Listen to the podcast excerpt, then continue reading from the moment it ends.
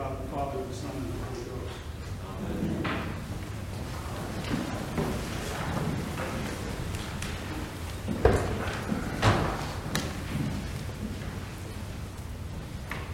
We heard from St. Paul today these words at the beginning of the epistle. Whatsoever things that were written aforetime were written for our learning, that we through patience and comfort of the Scriptures might have hope. May remember, for those of you who were here last week, that I said that one of the four aspects of, of an Advent discipline in anticipation of the Nativity and the manifestation of God that is made present to us in the Nativity uh, is holy reading. Uh, it is one of those disciplines of Lent, uh, I mean of Advent and Lent, and of all the Christian life. Uh, and the, re- the writers are those who put together the lectionary for the life of the church uh, mentioned, at least in the English tradition, uh, on this day, the place of Scripture as part of Holy Reading. Uh, so you need to understand that we are not a church that, that, that, that focuses on Scripture to the point that Scripture is, is it. For us, it's the apostolic tradition that is the authority of the church. And there are a number of aspects within that apostolic tradition. For example, patristic writers, the lives of the saints, canon law, the theology of the church, the liturgies of the church, spiritual books written by those who keep true to the faith of the church. And finally, and most importantly, because it's foundation stone of all the rest, the Holy Scriptures. So that is the that is the tradition. When we speak of the Scriptures as being authoritative in the church, we mean it that way, in that context, as the foundation stone of all that we believe and hold. So those who were putting together this lectionary had that context in mind uh, when they laid out what it says about Scripture. And consequently, what I'm about to say about Scripture and our reading of Scripture as a part of Advent discipline needs to be always seen in that greater context if we're to keep it true to the Orthodox tradition. The Bible is the base, and therefore the Bible, Bible reading is important for us as a part of holy reading. Some basic points for us to remember then, just four simple points as we do this. And you know what I like about the Western Rite is we've got this lectionary that, that deals every day with, with readings uh, for Advent.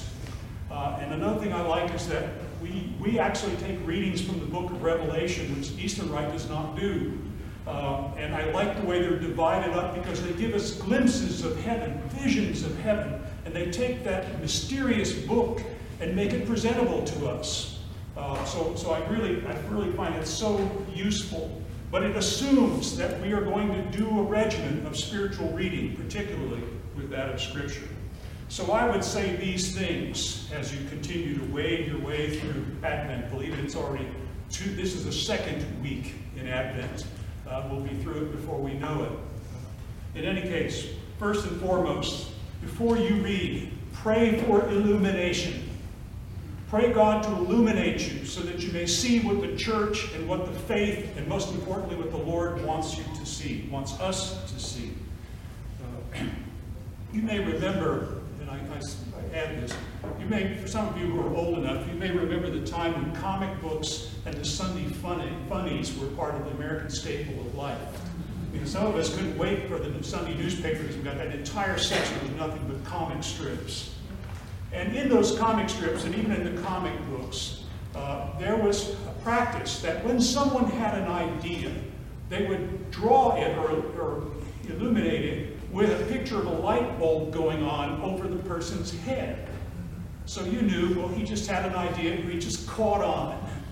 So when we talk about illumination, we would tend to think of a light bulb going on over our heads. What I would tell you is that when we pray for God to illuminate our reading, we're not asking for a light bulb to go over our heads. We are the light bulbs. We are the lights. We're asking Him to illuminate us, manifest Himself in us so that we may see. And think of what we can see when we realize we are the lights. So pray for illumination. By the way, in the church, from the earliest centuries, and even evidence of this is in the New Testament, baptism was called illumination. Illumination. Secondly, Scripture, the faith, is not in error. Now, we don't hold the doctrine of the inerrancy of Scripture that Protestants hold. Not because we don't believe in the principle, but we believe in the principle differently. And so, when we come to this, this, this Scripture and this apostolic faith, we come to it with the understanding that if there is an inconsistency, if there's something we don't understand, the fault is not in the doctrine, but it's not in the church, it's not in the Bible. The fault lies in us. Think about this. What do we say when we try to excuse our sins? Well, I'm only human. See, that assumes that error is normal for being human. But what I would tell you is that error is a part of the fall of man. And therefore, perfection is what is human, and error is not. And yet we make these excuses, and then we come to the scriptures and we find something that we don't understand or we don't like or it rubs us the wrong way, and it's wrong and we're right. That's the way we come to the faith. But we can't do that. Do you know the first words of Christ were, Repent, for the kingdom of heaven is at hand? The first words. So that assumes everything's amiss and people need to correct that and turn around and come back to God. Because I haven't said it in the past, or you haven't been told, you know, repentance means to turn around and face God, or to have a change of mind, a change of understanding. So Scripture is not an error. The, con- the problem, the deficiency, is in ourselves, which is hard to believe. When we have in, in the Western Rite, in the St. Ambrose Prayer Book, and some of you have this and use it, this, uh, a, an examination of conscience used before one goes to confession. If you haven't seen it, you should. I guarantee you that as you go through it, you will find things that you will just say, that cannot be sin. It isn't sin. What I tell people is, well, while you're doing your self examination, when you find these things, don't bog down. Move on, leave it behind. But I also add, I guarantee you, one day you will open that book and you will look at those words and you will understand why that statement is in there. There, where the church is not wrong. We're the ones who are wrong, who are deficient, who are in error and need correcting. So we need to remind, remind ourselves of it as we're reading The Scriptures will tell us all kinds of things that we just don't want to hear.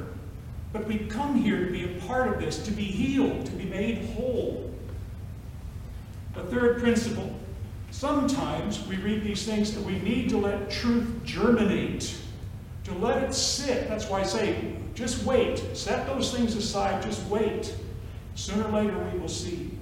But we need to let truth germinate. Years ago, I always love to tell this story. Bishop Basil gave me a book to read because he wanted my opinion on, on what the author was saying.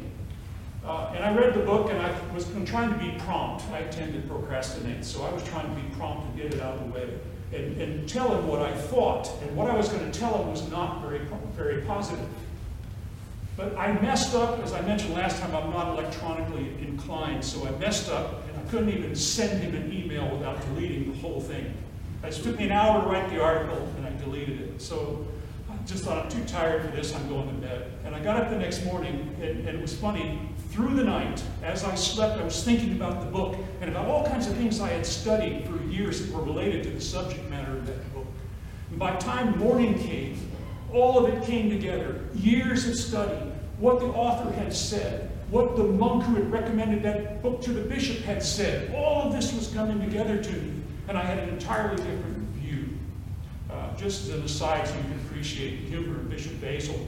When I told him what I found about the book, he promptly went out and ordered five more volumes from that author and had them sent to me to read. I don't know whether that was because he had confidence in me or he was giving me a penance.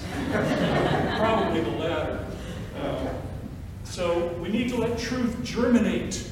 The things that we learn about the faith are going to take time to soak in. Sometimes we get it right away, but other times we don't.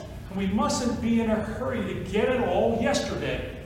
It's going to take time. For all of us, it's going to take all of our lives, but that's the very point. Our lives belong to Christ. And so we need to let these things germinate and not seek for simple, quick answers. That's what I call American Christianity. It's all instant. And lastly, read and reread. We will never master this material. We will never master it. I've heard people say, I don't need to read the Bible every day. I read it once already. Well, that's only the tip of the iceberg. That's only getting started. You know, I have discovered things in Scripture lately uh, that I never saw before. And I've been reading this book since 1971. And I'm just now catching on. Now, that might tell you that I'm a little bit dense, and I, I probably am. But also, it's a truth of the faith. Just when we think we've got a grasp, we are taken into a deeper level. For those of you who have read C.S. Lewis and the Chronicles of Narnia, remember the last battle, the last book?